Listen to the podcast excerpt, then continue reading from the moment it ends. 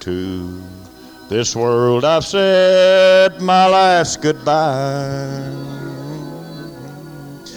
I want Jesus to lead me through the cool, chilly water and walk with me to my home up in the sky. In that great beyond, on that great judgment day, with tender hands he'll wipe the tears from your eyes. I want Jesus to lead me through the cool, chilly waters and walk with me to my home up in the sky. When that long line forms to answer questions, and I'd need somebody there to testify. I want Jesus then to be my witness when he writes my name up in the sky. In that great beyond, on that great judgment day, with tender hands he'll wipe the tears from your eyes.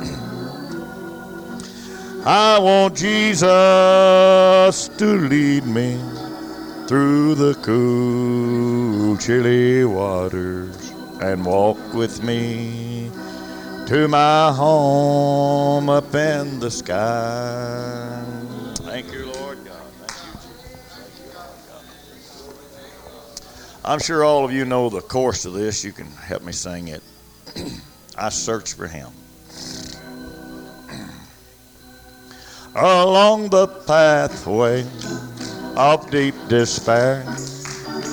All broken hearted, knelt down with care. I met the Master, I knew him there.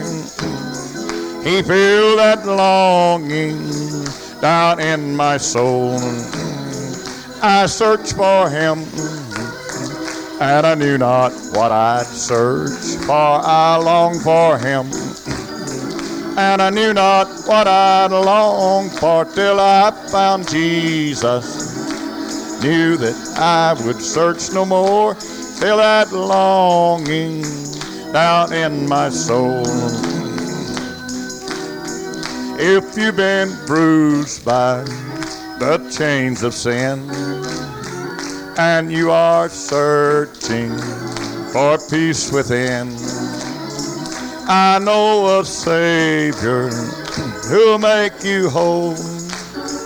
He'll fill that longing down in your soul. I searched for him, and I knew not what I'd search for. I longed for him and I knew not what I'd long for till I found Jesus.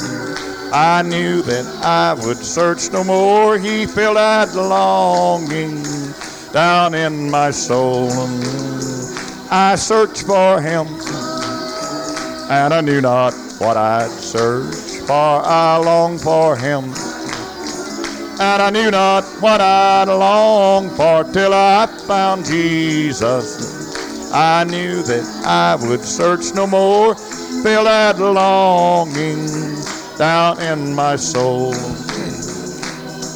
If you've been bruised by the chains of sin, and you are searching for peace within, I know a Savior who'll make you whole. He'll fill that longing down in your soul.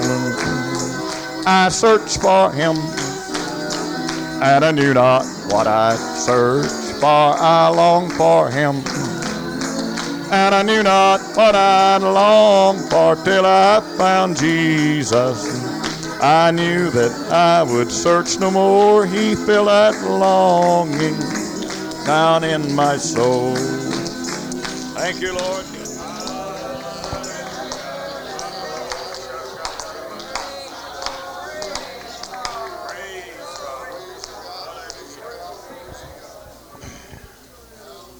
If you'll take your Bibles tonight and turn with me to 1 Samuel, 15th chapter.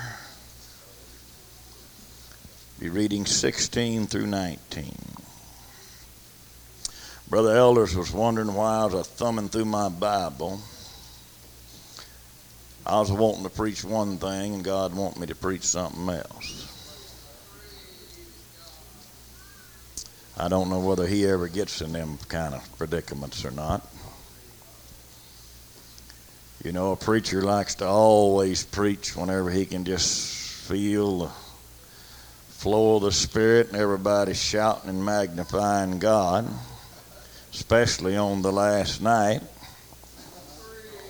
But God picked out something else tonight, just in the last little while.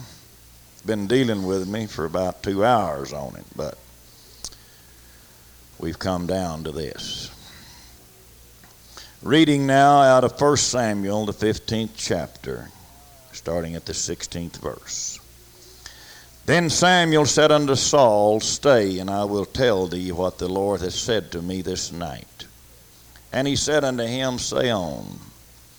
And Samuel said, When thou was little in thy own sight, was thou not made the head of the tribes of Israel?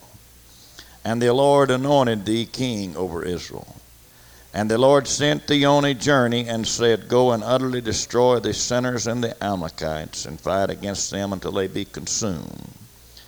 Wherefore then didst thou not obey the voice of the Lord, but didst fly upon the spoil, and didst evil in the sight of the Lord? My thought's going to be tonight to know to do good and to do it not.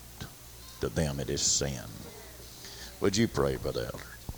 To know to do good and to do it not, to them it is sin. Now, if that scripture is true, which I believe it is, then it's just as bad when you don't do what you're supposed to do as it is when you get drunk. It's no degrees in sin. And there is no difference in sin. If you've done one, you've done them all.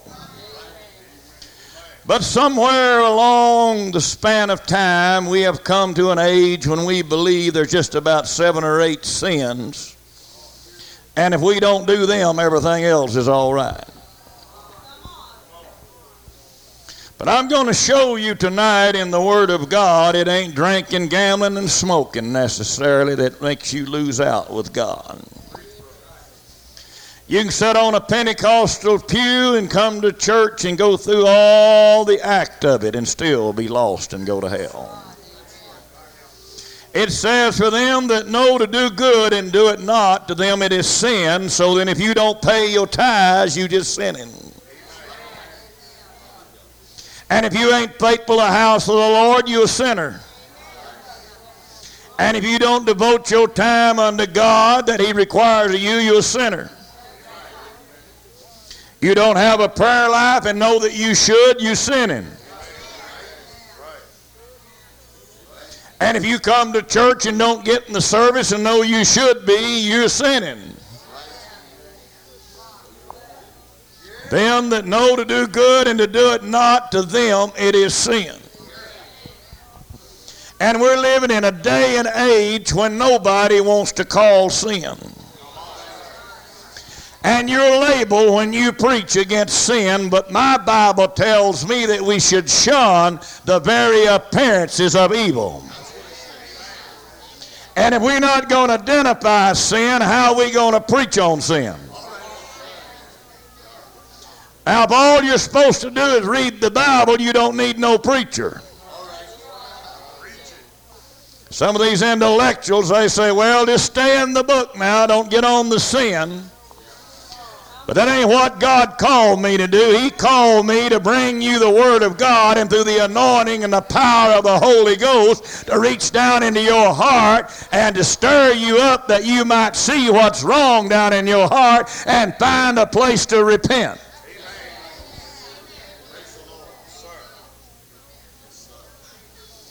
Them that know to do good and do it not, to them it is sin. I've seen people that sat in the church for 20 years and you couldn't lay your hand on their life. They dressed right. They come to church right. But they were just going to do so much and that is as much as they was going to do. They're going to get their favorite seat and you'd better not get it. That's mine. I've been sitting there 20 years in the way. If you'd get out of the way, we might have church. Now, don't tell me it don't bother you for somebody to get your seat. I'm going to preach to man. I'm kind of feeling around here.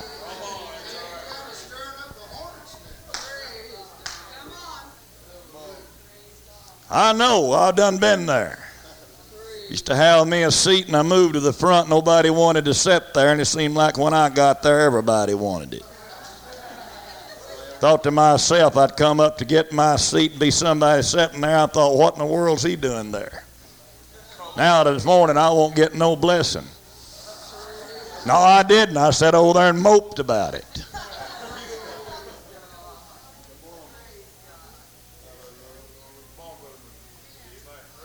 Come and sit on the pew. Stand up when the preacher says stand up and sit down when he says sit down.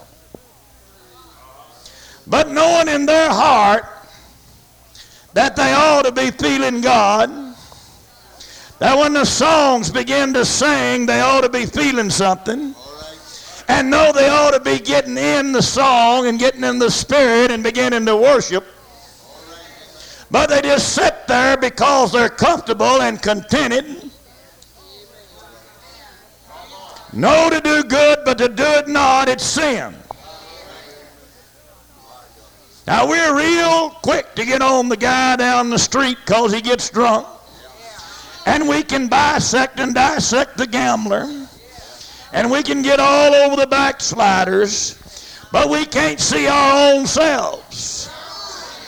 And we're living in a day and time whenever people are dying sitting on the church pews uh, because they're not doing what God has told them to do. And when God called you in the kingdom of God, He didn't put you in the kingdom to sit on the pew and look pretty. He put you in there to go to work. Uh, he put you in there to be busy. You're not to sit and decorate the church. Uh, you come in here to worship and you know what you should do. And if you're not doing it, you are sinning.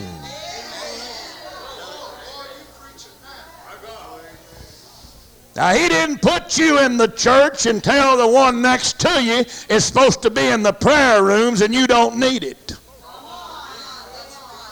Now, he didn't have you to come in the church and sit down and always late. Everybody else has got to pray. Just because you live good and you dress good and you don't give nobody any problem, but you know you ought to been there praying. You know you ought to been in that prayer room. I'm still talking about them that know to do good and do it not, it's sin.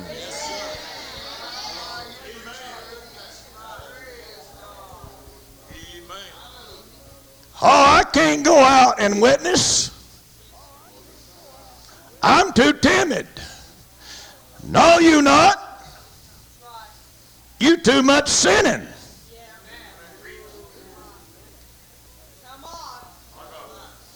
It said in Acts 1 and 8, He gave you the power after you have received the Holy Ghost to witness. And I'm going to be very frank with you. It's not no more my job than it is yours, and not no more yours than it is mine. You just got a way of copping out because you don't want to do it because your shyness can be overcome. If you get down that altar and do what God tells you to, then the Holy Ghost can lead you and direct you and He can speak through you. How did He speak through you if you're so timid when you got the Holy Ghost? Uh, when you got the Holy Ghost, you got out of that shyness. When you got the Holy Ghost, you begin to speak in another tongue and probably done a little shouting up and probably done a little rolling around.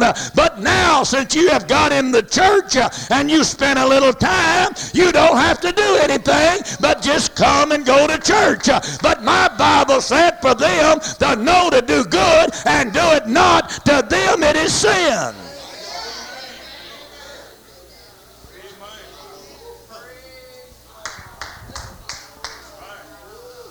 Now, where did you ever get it in your mind that when you come in the church that you're supposed to sit and visit?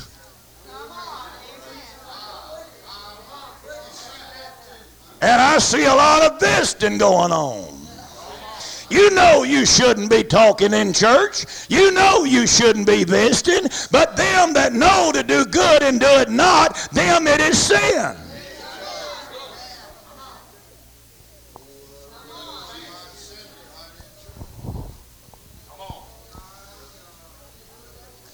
And the bathroom is the most popular place in the church.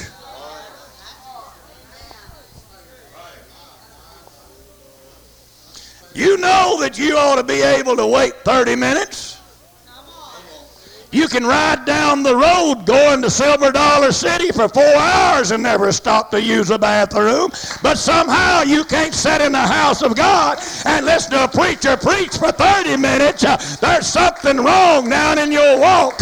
It's sad for them that know to do good and do it not. To them it's sin. What it is, you got you a habit that you got to get up at a certain time. When the song starts, that's your time to the bathroom.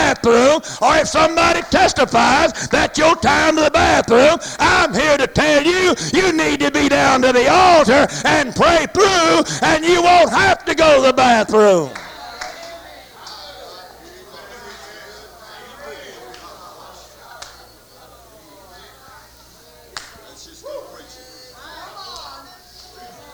Got kidney problems? Get the oil.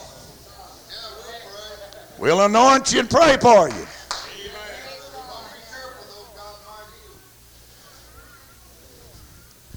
They don't want healed. Go to the bathroom, turn around look in the mirror, wet their hands a little bit and dry and come back. Saturday when they got there, they didn't need to. I'm feeling something, so I'm going to preach. You said I was going to leave town anyway, brother, so I.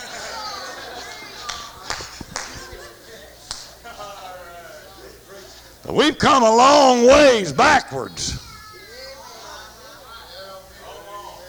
Now, everybody's got the Holy Ghost in here that's in the church.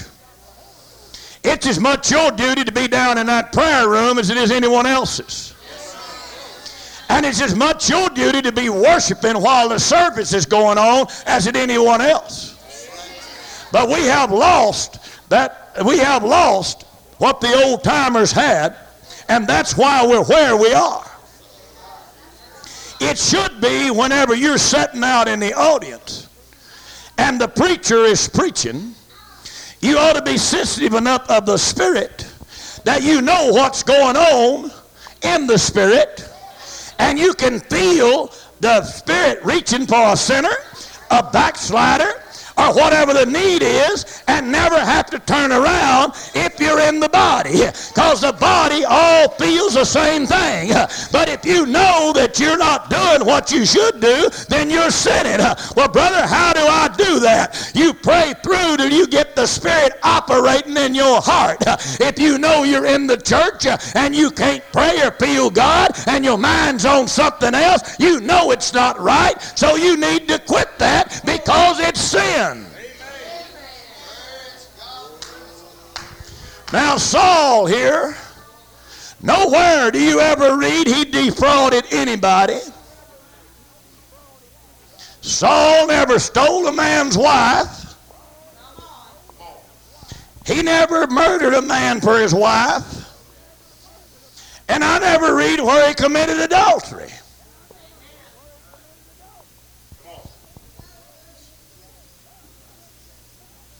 He didn't cuss, I ever read about.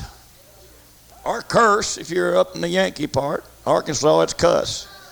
Anyway, it's wrong. You can't fix it anyway where it'll be right. you don't read where he done any of those vices. And the Bible says that he was the most goodly young man of all the men of Israel. And the prophet anointed him to be king and told him to go down to Amalek. But first, let me back up. When he anointed him, he told him to hearken unto the words of the Lord. Otherwise, pay attention and listen to what God has said to do and do it. And that's the problem today. You hear a lot of the word, but it's very few doers. But you need to be doing something about what you hear. When it says in the word of God to not do it, you don't need to do it. It don't matter what it is. And the little foxes is what spoils the bad. And imaginations of our mind and the world that we bring into it that pollutes our mind in the house of God that moves out God. That he cannot even penetrate our minds. We come to church and we leave the church and have never felt the Spirit of God. We have never talked to Him in the Spirit, and we know we're not where we should be. The, Bible says for them to know to do good and do it not, it's sin. And if you have the Holy Ghost and come in a service and you can't feel God and you can't pray through, then you are sinning because you come the house of God to worship and to praise Him. And you can only praise Him in spirit and in truth. You can talk all day long, but there's one thing to worship and another thing to talk.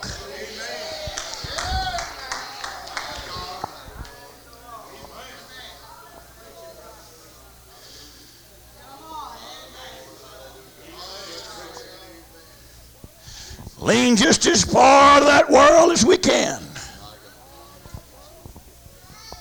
If you want to see the latest fashions, go to General Conference.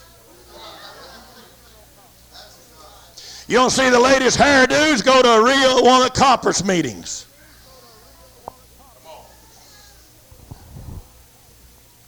It's all right. Ain't nobody paying my salary. God's got me hard. It's truth, anyhow. Every time this rock junk comes out with a narrow tie and a pink pair of shoes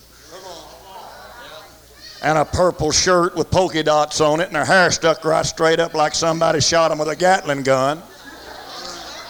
We got to spend all our time preaching to the youth. Well, don't dress up like them rockers out there when you ought already know it's wrong, so you sinning and you should not be doing it. Nobody ought not to have to tell you. You know what's right and wrong. Don't tell me you don't know. You've been in the church. You've heard the word. You're just not hearkening to the voice of God. You need to listen to what God has to say. He gave us the best dress you could ever be given. He gave us a modest dress and the elite of the world dress after the standards of God. But our Pentecostals want to look like the hippies.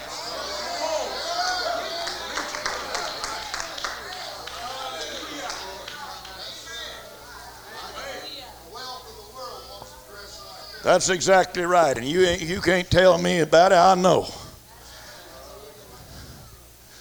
I can show you. I just visited two, three weeks ago a friend of mine here in Kansas, a wealthy millionaire don't even go to church, but respects me enough he don't want nobody cussing in front of me. But he won't let his children watch TV.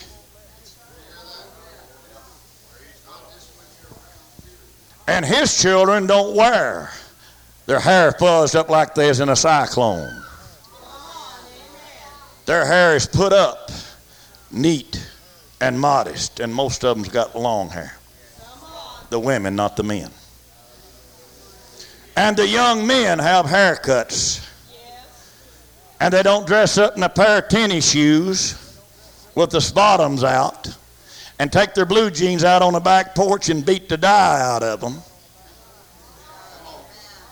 Now they're starched, neat pair of boots on, conservative shirt. They don't buy a hat like they come out of the rodeo chute. They'll buy one with a that looks like a cattleman's roll on it, like a man ought to have.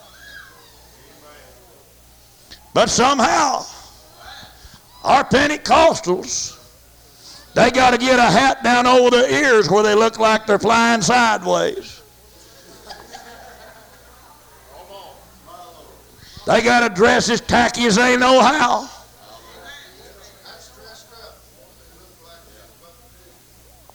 But the people that's got something going for them don't dress that way.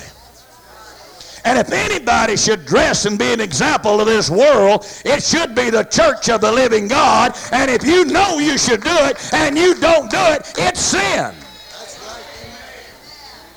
Wonder why you are getting along so well with God? You wondering why you don't have no power?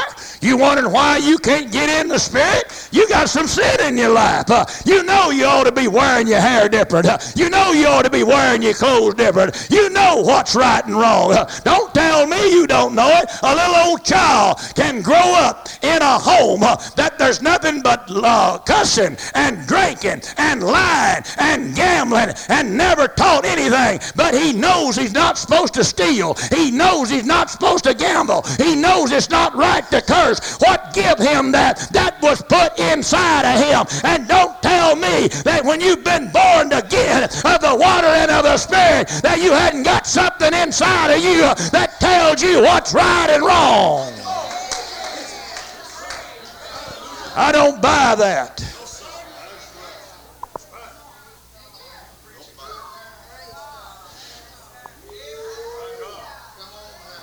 I get so sick of hypocritical Pentecost,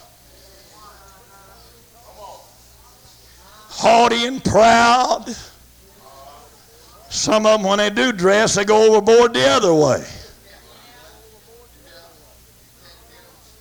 Somehow we can't stay modest, Sister Elders. It said modest. And I have worldly men tell me in the business world that sees Pentecostal women and says they're the most beautiful women they ever saw. And our Pentecostals want to dress up like Jezebels.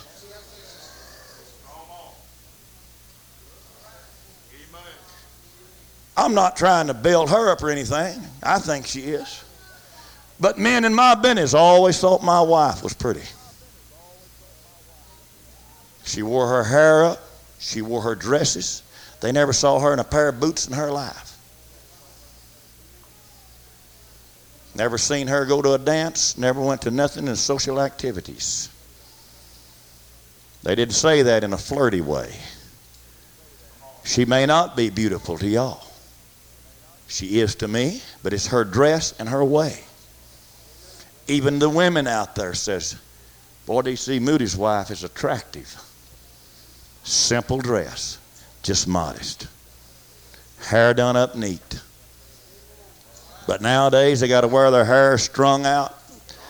A woman's hair is for the glory of God. And it should be put up for God. It's for Him to be pleased with. And if you know to do it and you don't do it, it's sin. Getting quiet, but I'm I'm gonna preach in a minute.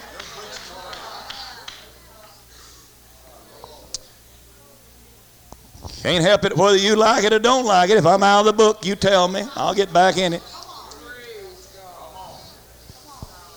But old Saul, he told him just to hearken to the word of God and go down to Amalek and destroy everything down there. Don't leave part of it out, son. Get it all. And when he told you to repent, he meant get it all out and don't leave part of it hanging in.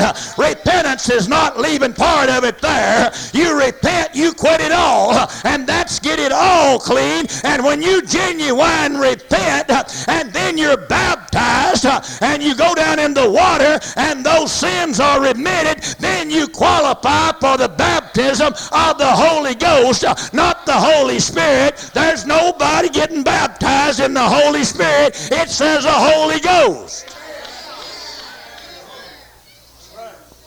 But we've got modern Holy Spirit. That way we don't embarrass the elite. Well, the elite can go jump in the river. I'm after that little snotty nosed boy down there as much as I am that millionaire. A soul is a soul. God didn't tell me, but look at who they are, or where they come from. He said, preach the gospel. But we got our eyes on the men that uh, is well dressed uh, and they're a banker or they're some socialite, that they're more important than the little boy sitting on the pew that's brought into this world that don't have any family, that's struggling along trying to find something that he can hang on to, and God wanting to deal with him, and we're worried about what's going on out there. My Bible says that God adds to the church daily as such should be saved. Uh, that's not our business. Our business is to preach whoever is here and let God take care of what the circumstances are.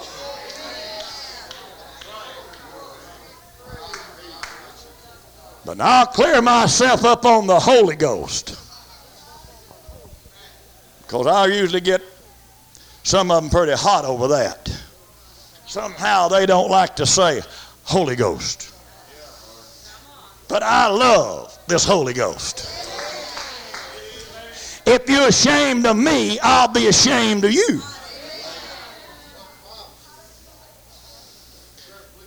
But the Holy Spirit is everywhere.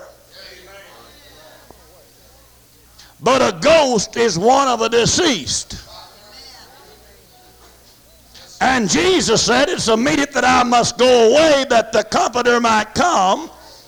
And when he died and went away, he sent the Holy Ghost, not the Holy Spirit, in the upper room. They were all filled with the Holy Ghost and began to speak in other tongues as the Spirit gave utterance. It didn't say they got the Holy Spirit and some man come down and told them how to talk in tongues. You got to have the Holy Ghost before you can speak in tongues. If the Spirit gives utterance, you don't need to be seeking the Spirit of tongues. You need to be seeking the Holy Ghost. Uh, and when you get the Holy Ghost, then the tongues is the evidence that you have got it. It's not the Holy Ghost, it's the evidence. But the world is trying to put the horse before the cart. They're all praying for tongues. But what we need is an old genuine outpouring of the baptism of the Holy Ghost with power and fire. We need to have the power with it. And then we speak in other tongues as the Spirit gives utterance. And then we are born. Otherwise, you just got a fooling.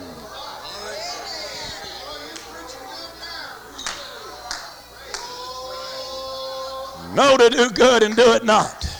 And I'm going to go a little further while I'm at it.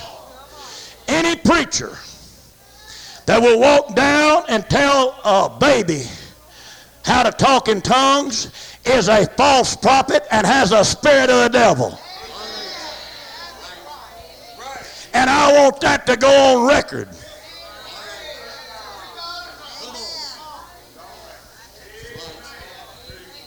If they think I'm going to back down from them wolves in sheep clothing, they're crazy. You let one of these uh, sinners come in and they come in just like a baby. That's the only way they can come to God. And whenever they come out of that pew and start down to that altar, they think every one of you are angels. And they have done broke themselves down to they're willing to do or say anything that you'll tell them in order to receive what God has for them. And then some glory hunter trying to build him a name. I call him a abortionist.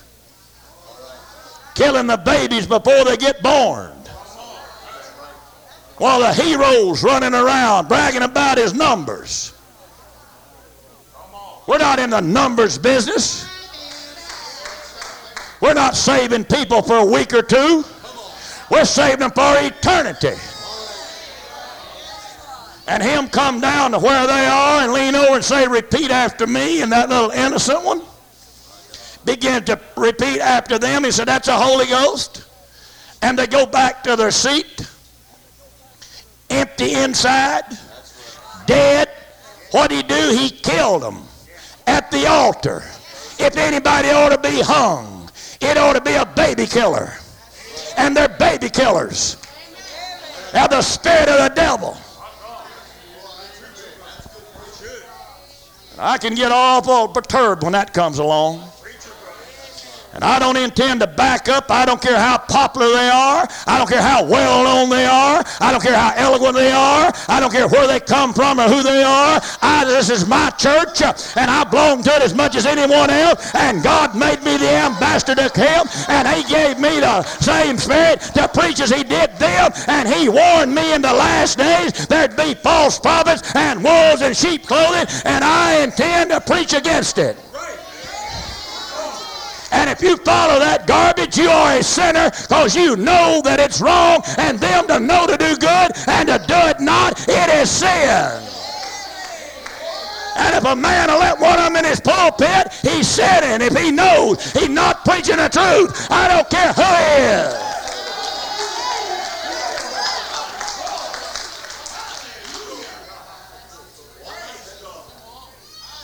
They done call me everything anyway, so it don't bother me. They've had me up stealing. They've had me drunk. They've had me smoking cigarettes. I've got to always account for what I do to these limbernecks. All right. They ain't got enough spirit to know whether you're of God or not. Only way y'all know whether I'm God or not is by the Spirit that I manifest. You don't know from one time I leave here to the next. It's what kind of angel I come in with. I could come in with a wrong angel, and if you don't have the Spirit of God, you won't know the difference. That's why it's important to have the power of the Holy Ghost to know who labors among you. People sit around and say, Well, I didn't know this that way. Well, I can hear one preach the first time and tell you what he is. My spirit won't bear witness with the devil's spirit. It don't take no smart man. It's just whether you got the Holy Ghost or not. They'll down a man standing for truth. They'll murder a man that preaches against sin, but they'll let them baby killers run wild.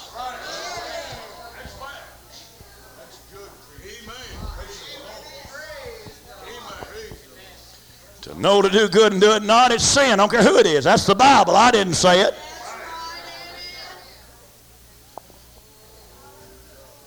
And we're living in a dangerous time, saints.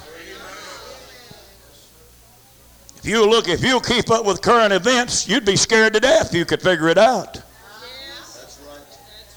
This world's reeling and rocking. The only hope you've got is in Christ. Your money's about gone. Your security is fading. And the world don't know what to do. The government is all perplexed. There ain't nothing out there. The only hope you've got's in Christ. So you might as well just throw it all down and come on and serve God with all your heart. Because it's better to be serving Him in this last day than it is to be out there because they're going down the tube. But you got a chance to go to heaven if you'll do what God tells you to and them to know to do good and do it not. It's sin. So if you're not doing all you're supposed to do, you're sinning. That's the reason you're where you are. That's the reason you can't live for God. That's the reason you have to be in the pastor's office. Uh, that's the reason you got to have counseling. That's the reason you got to have all this petting to get along. You got sin in your life. Can't understand why people with the Holy Ghost has to be counseled continually. Petted, babied. I'm talking about new converts. I'm talking about 20 year veterans. No, but brother, I go to a lot of churches. I was at one church having revival. This sister sat out there for two for a week. She wouldn't grunt while the service is going on. Didn't hardly sing. As soon as we got home, settled down, going to have a little fellowship, the phone rang. And sister, do nothing. Would you come and pray for me? He gets up and drives 15 miles, goes out there and lays his hand on her dear little head, and tells her she's going to make it. And she goes off to sleep. About the second night, I told him why I wasn't no pastor. I'd stop that. How would you stop it, brother? I said, very simple. Tomorrow night, when she says, Would you come and pray? Say, how about meeting me and the wife at the church? We'll spend about three hours tonight and we'll get all this solved. And I said, She won't never call you anymore because her problem is she don't want to pray.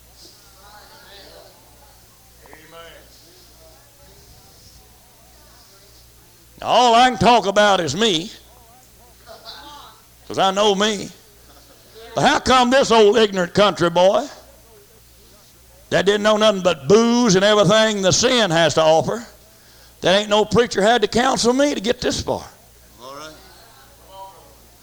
When I got the Holy Ghost, brother, or before I got the Holy Ghost. Nowadays, you know, you get the Holy Ghost and still blow smoke in God's face. Give him a good swig of Seagram 7. Pop him a pill now and then. Just got to give him a little time. That's a bunch of garbage. And don't tell me you can't repent. Don't tell me you can't quit what you're doing. If you want to, you can. It's whether you want to or not. That's your cop out. I quit smoking, I quit drinking, I quit gambling, I quit it all on repentance. You know why? I wanted the Holy Ghost more than anything in the world, and nobody didn't have to tell me in a room somewhere what I had to do, but something told me that it was wrong all of my life. I, knew when I was cussing it was wrong. I knew it was wrong when I was gambling. I knew it was wrong whenever I was drinking. Nobody had to tell me all of that, and I knew when I went to that altar, I had to quit all of that stuff, or I wasn't getting nowhere with God. And I stayed at the altar and repented, and when I repented, I got the Holy Ghost, and I'm still living for God 20 years later. Now, why can't you repent? That's because you don't want God bad enough. If you want God with all of your heart, you'd throw down everything you had and you'd run to that altar and beg God to the bottom of your heart, fill with the Holy Ghost. If you thought you're going to die tonight, they couldn't hold you away from the altar. Your cigarettes wouldn't matter. Your dope wouldn't matter. All your vices wouldn't make any difference. You'd be crying out, God, have mercy on me. I'm still talking about them to know to do good and do it not, it is sin.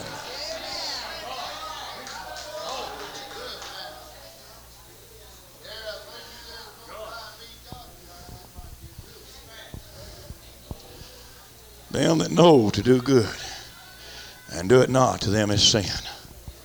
But old Saul, when he got down into Amalek, he gonna do it his way. I'm gonna modify it a little bit.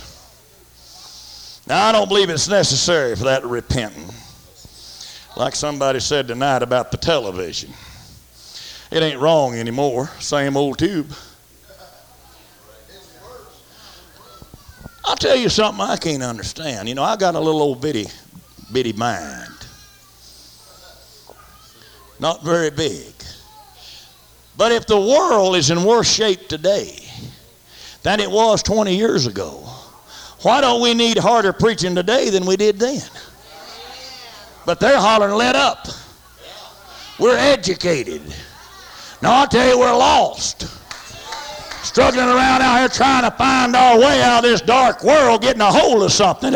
I'll tell you what this world is hungry for. It's hungry for the truth.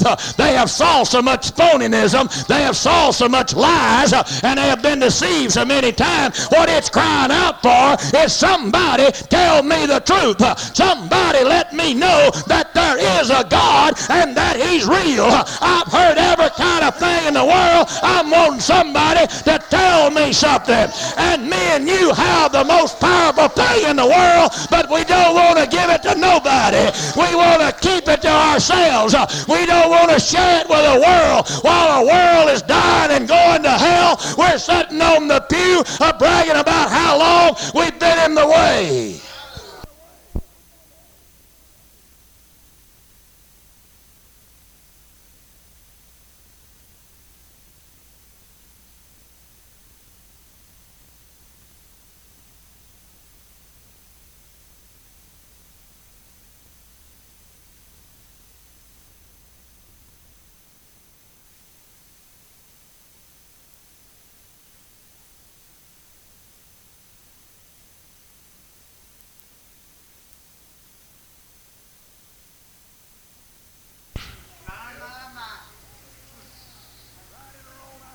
Right in her own eyes. Some has to pray through, some don't. And I'm not talking tonight about everybody shouts and all this.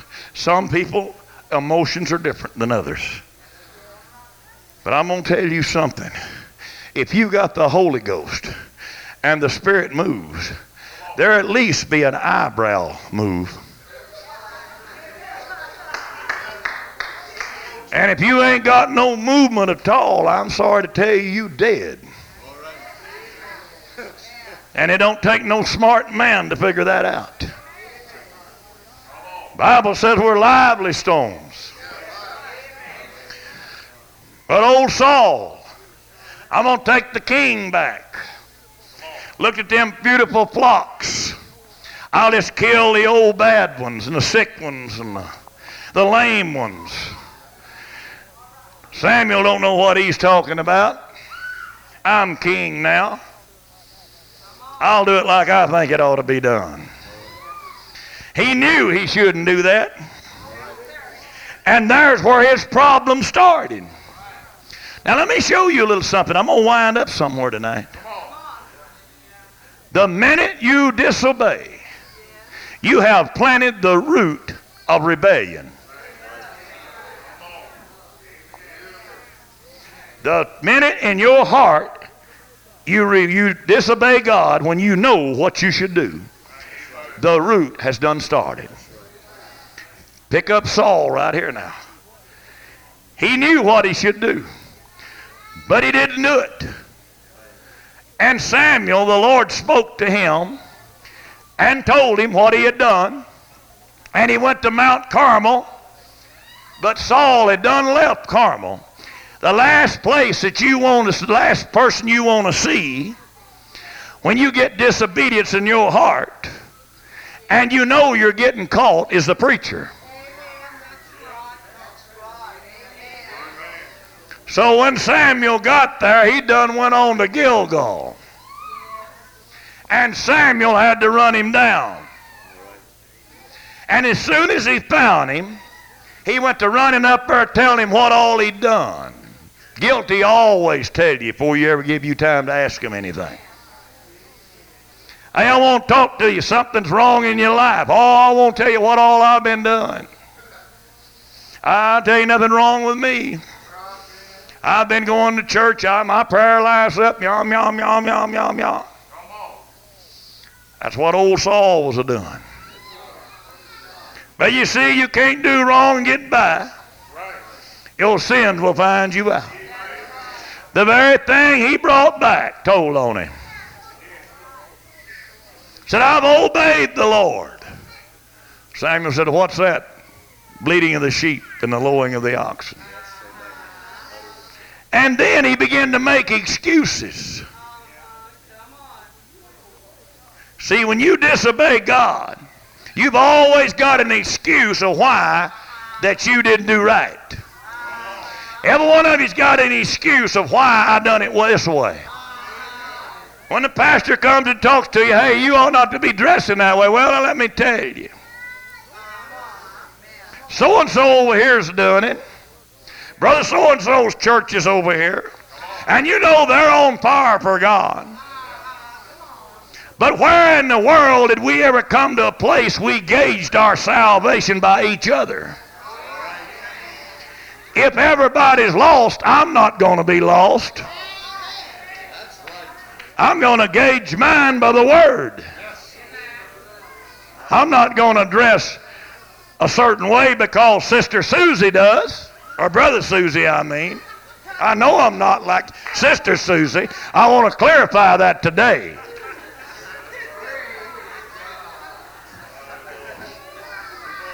I don't want no part of that spirit around me.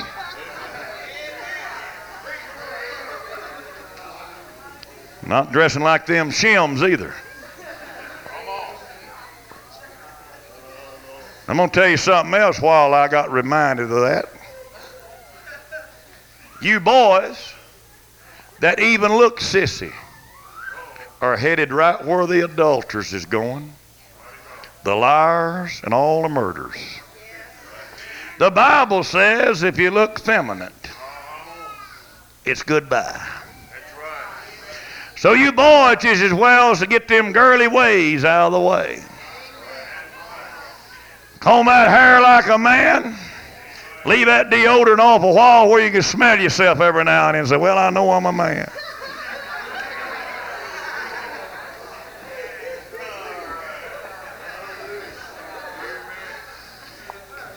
Look around at men and see what kind of shoes they wear. Make sure you got hip pockets on them breeches. Don't run around them slick breeches with no pockets. Them silk breeches don't belong with men. That belongs in the lingerie department.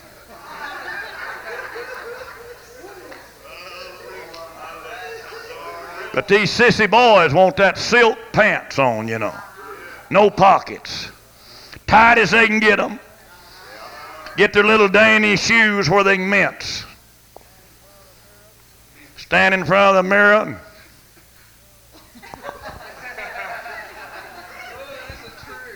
They got to where now they do it like this.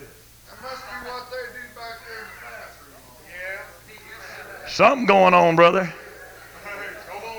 I've been thinking about getting back there and setting me up a place to preach. Pray a few through back there. But you may not even look feminine. Sissy. I ain't going to go no further. I need to get back to Saul because I get on that homosexual spirit, I'll get mean. One preacher said he didn't know whether I was mad or in the spirit when I got on that. I told him both. We got a lot we need to be looking out for today, polluting our churches. But old Saul, he didn't want to find Samuel. But when old Samuel found him, the uh, sheep, I mean, the, the uh, oxen and them began to tell on him. And he began to make his excuses. And then he began to blame it on the people. And the first thing you do, if you foul up and somebody catches you and you hadn't prayed up to where you ought to be, you blame everybody else.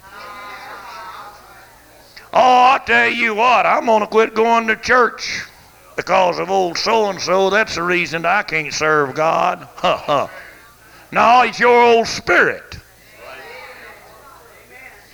They never made a hypocrite that could get my Holy Ghost. They never made a backbiter that could get my Holy Ghost.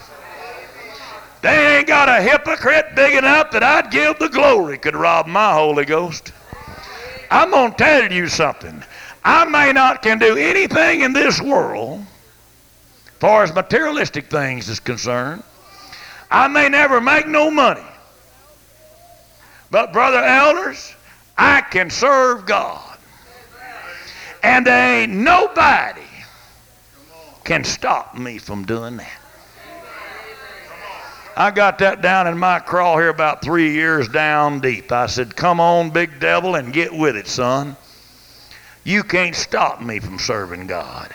They ain't a demon. They ain't a devil. They ain't a backbiter. They ain't a they ain't a hypocrite. They never made nobody could stop you from serving God. That is one opportunity that God made when He come to this earth and robed Himself in flesh and went up to Golgotha and hung on a cross and shed His blood and gave His life. Every human being has access to the kingdom of God, and they never made anybody that could keep you from serving God. So just throw that out the door. You can serve God if you want to. Don't blame somebody else because you don't pray. Don't blame somebody else because you don't pray through the power of the Holy Ghost. Don't blame somebody else because you can't get out and get dedicated and consecrated unto God. It's your own fault if you can't live for God. It's not somebody else's. It's yours. You have an opportunity. You have God, you have the Word, you have a preacher, you have the Holy Ghost. What else do you need except giving God your whole mind and heart?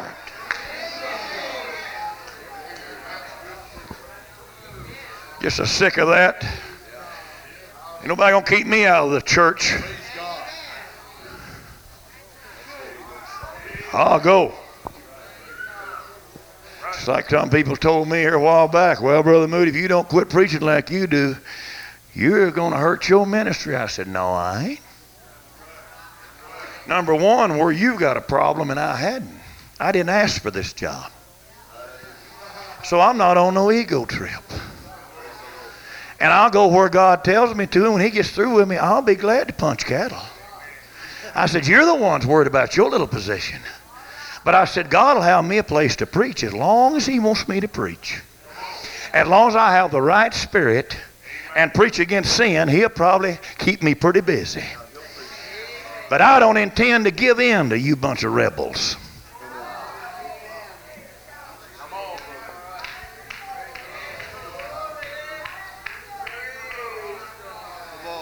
You know why? It says for them to know to do good and do it not is sin. If I know I'm supposed to preach and identify sin, I don't do it, brother. Am I a sinner? When the Spirit tells me to get out on something out there in that audience, and I quench it and I back up, and I know I should have, because I'm afraid I'm going to lose a revival, I'm afraid I'm going to get run out of town, or I'm afraid I won't be popular, then I'm a sinner. And I don't intend to sin. I intend to make it to heaven if I can. I've got enough problems as it is without hunting up some.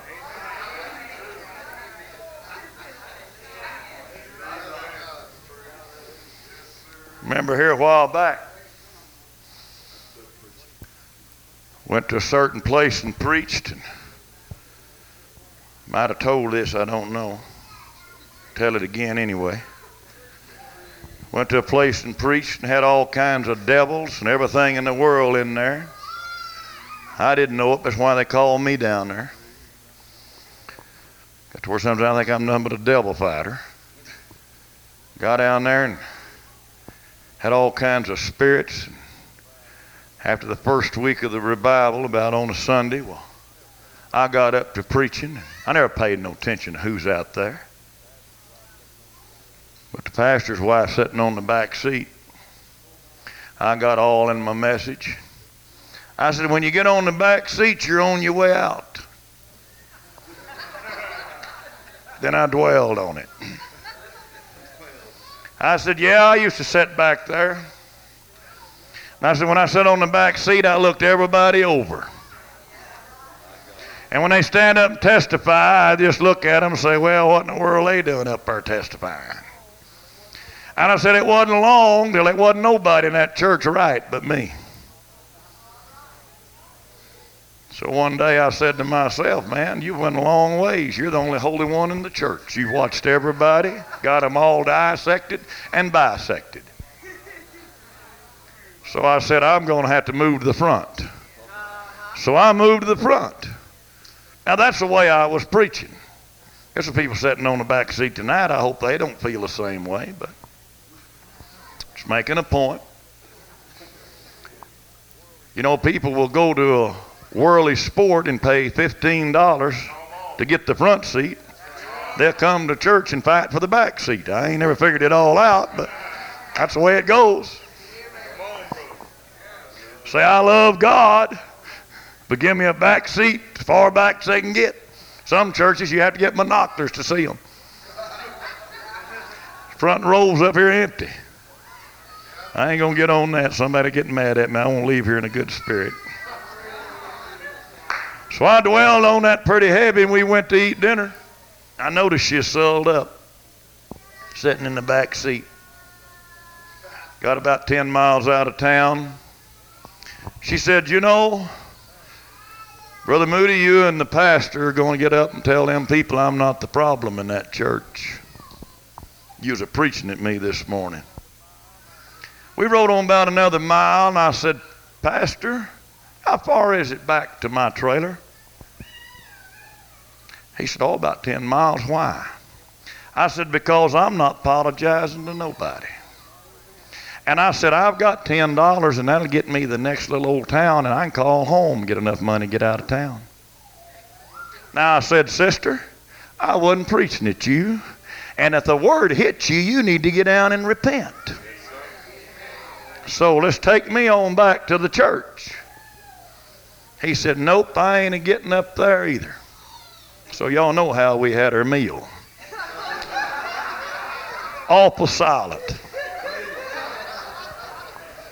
So she laid out that night and didn't bid me farewell.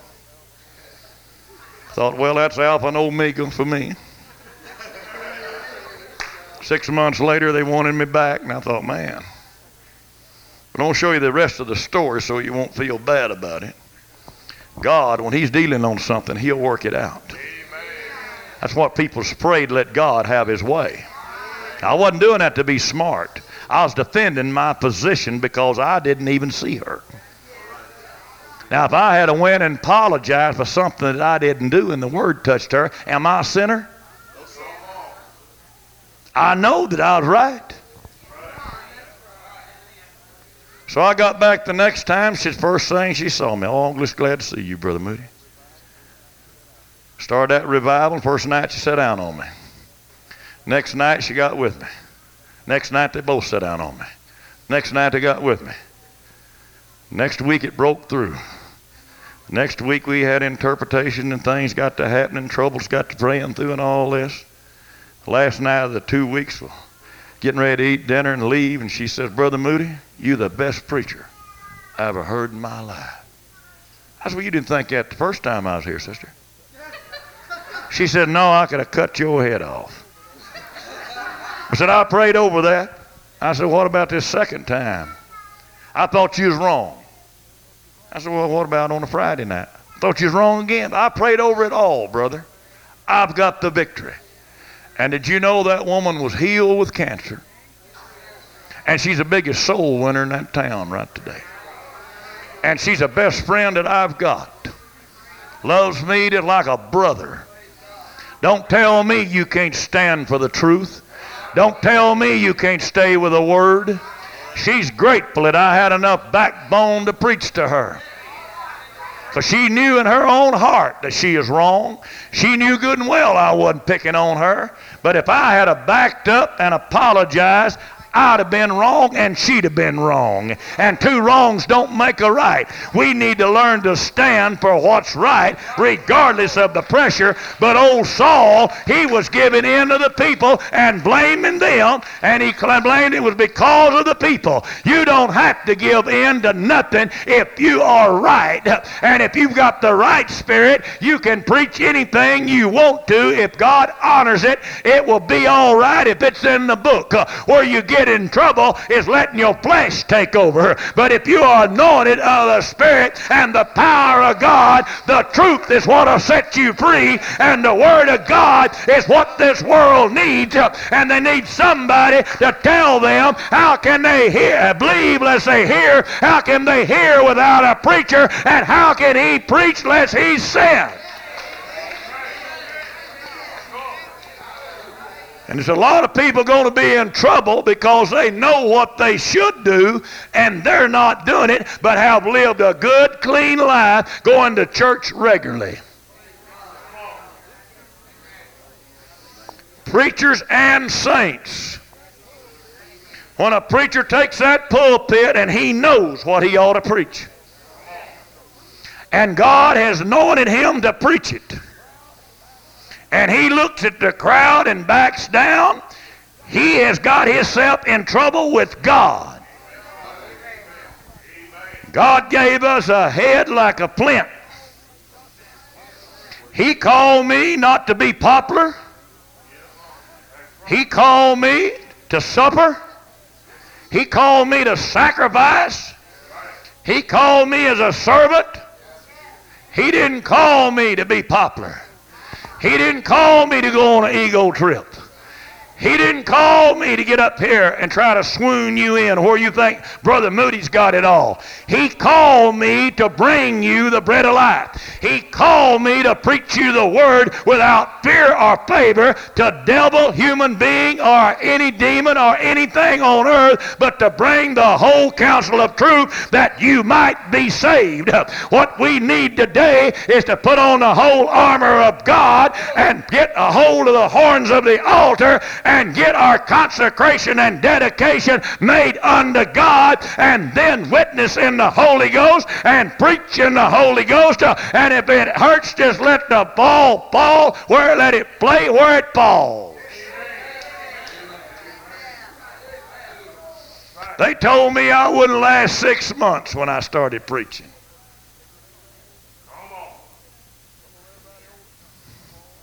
Told everybody over the country, oh, he'll never make it. He's too country.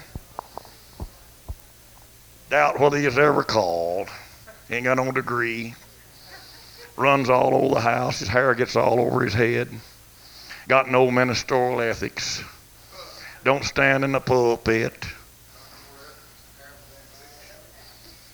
I'm going on five years. And they're mad because it's wrong. I hadn't done nothing. Just preached. Now, because it's proved it's wrong, they're all mad at me. But I had an old timer to tell me, and I think the world of him. I preached for him, old brother Badir. 80 years old. One night he told me, and it stuck with me. He said, Brother Moody, you've got a message that churches need. Don't let none of them tell you any different. God will make a way for you. You pray and you seek, seek God, and when He tells you to go, you go. And God has made me a way till today. And He'll make me a way as long as I have the right spirit and the right attitude. Now, I'm not going to get in Brother Elder's church or no one else and pick you and beat you over the head. I'm preaching in the spirit tonight. I'm not going to pick you up and lamb blast you. I'm a bigger man than that. I can preach you the Word of God. I can preach you the Spirit of God, then I can get you in the back corner and tell you all I got to tell you. But I'm not going to pick you out. That's Brother Elder's job to set in line you. He's a pastor. But I'm the evangelist. And when I feel the Spirit of God says, get on homosexuals, I'm going to ride them homosexuals. When it says, get on incest, I'm going to get on incest. When it says, get on adultery, you better hang on to your seat. Get on line, I'm going to get on a line. And tonight he told me to get on this, and I wanted to get on something else, but I'm going to follow the Spirit. Them to know to do wrong, do right and do it not. Know them to know to do good and do it not. To them it is sin. Now you look at what happened to Saul. Went on down the road of what he wanted to do, lying, blaming people, making excuses, knowing that he shouldn't have done it. Now that's where you go when you're backsliding. You start off first just disobeying God. Then you come on down blaming somebody. Then you make excuses. Then you try to convince everybody you're right. You're just on the verge of becoming a reprobate. You're on the verge of being rejected. While you're backsliding, you've got an opportunity. But Saul, when he got on down a little further, And Samuel told him rebellion was a sin of witchcraft. If you are rebellious, then you got the sin of a witch.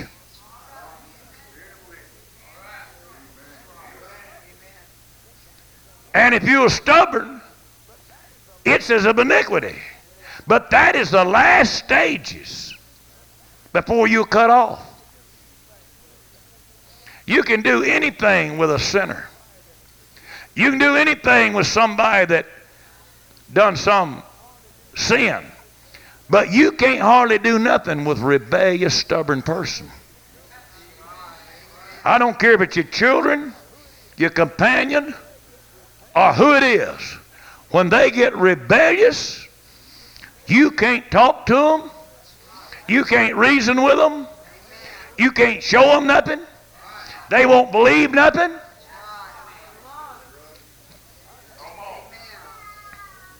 I'd hate to get in that boat and believe they're right.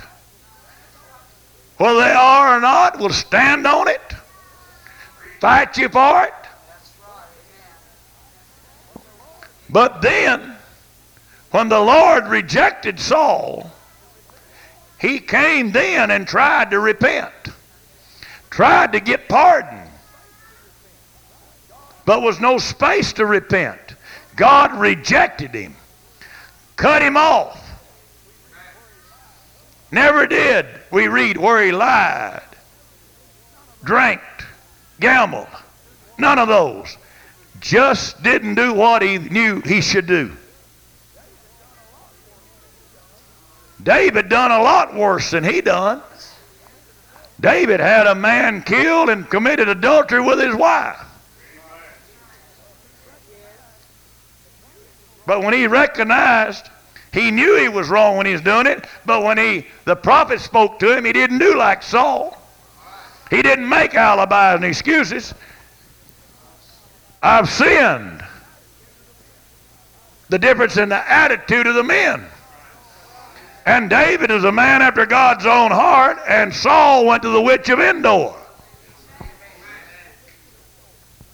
Deceived. Said, Find me one with a familiar spirit. God wouldn't speak to him the more the prophet told him by Urim's or by dreams or by a prophet, Samuel told him. God's through with you, cut off. Why? Because he knew to do good and didn't do it. And now he says, Find me one with a familiar spirit, and at one time run all the familiar spirits out of the land. At one time stood against the witches. But now he's wanting to find him one. And he went there by night, disguised himself, covered up, and called her divine. And asked her to pray up Samuel. And when the Spirit came up, said he perceived it was Samuel. Now some believes it was, I don't. God ain't gonna operate through a witch. And what do you see? He said, I see an old man with a mantle on coming up out of the ground. I see God's coming out of the ground. No, what he done, he saw what the devil wanted him to see. The devil can transform himself into an angel of light.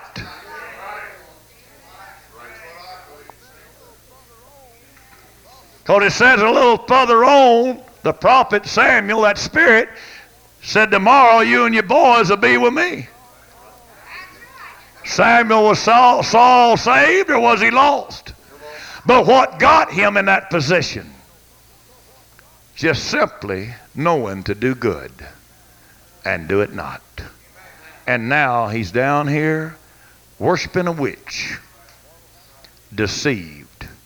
And what'll happen to you is you'll go down the street and what you once stood against, you'll believe's all right.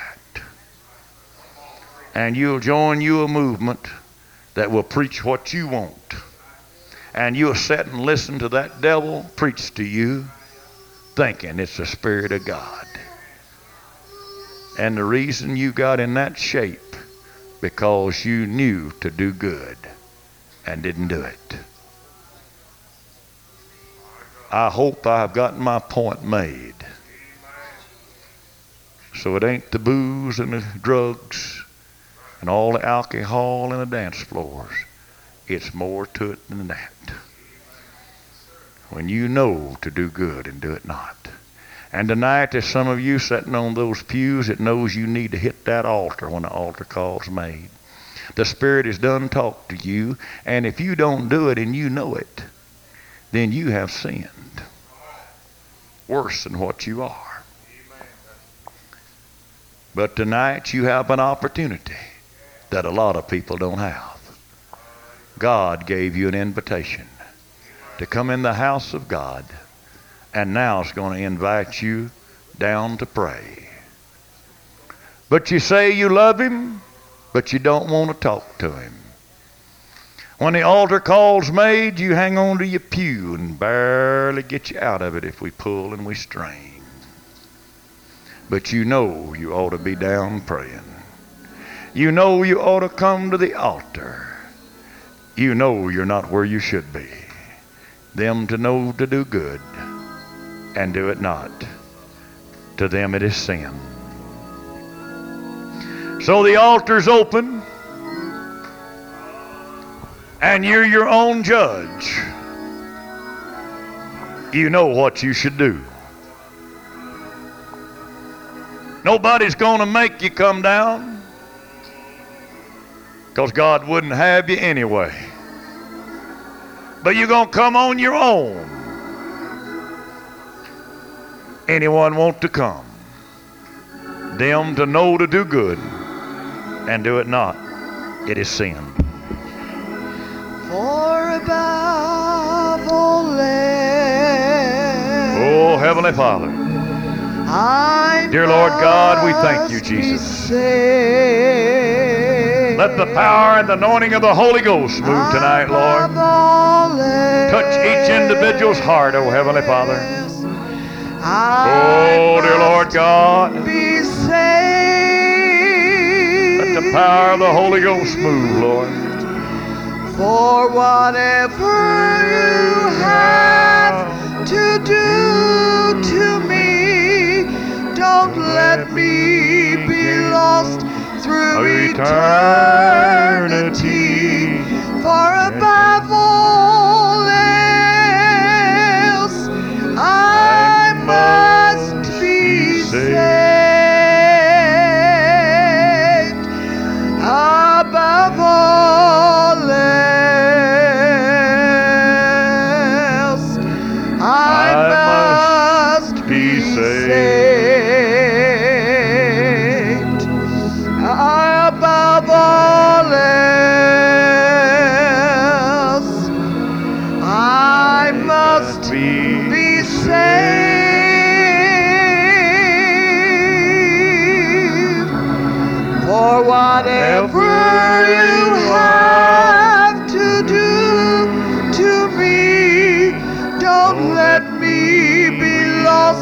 Through eternity.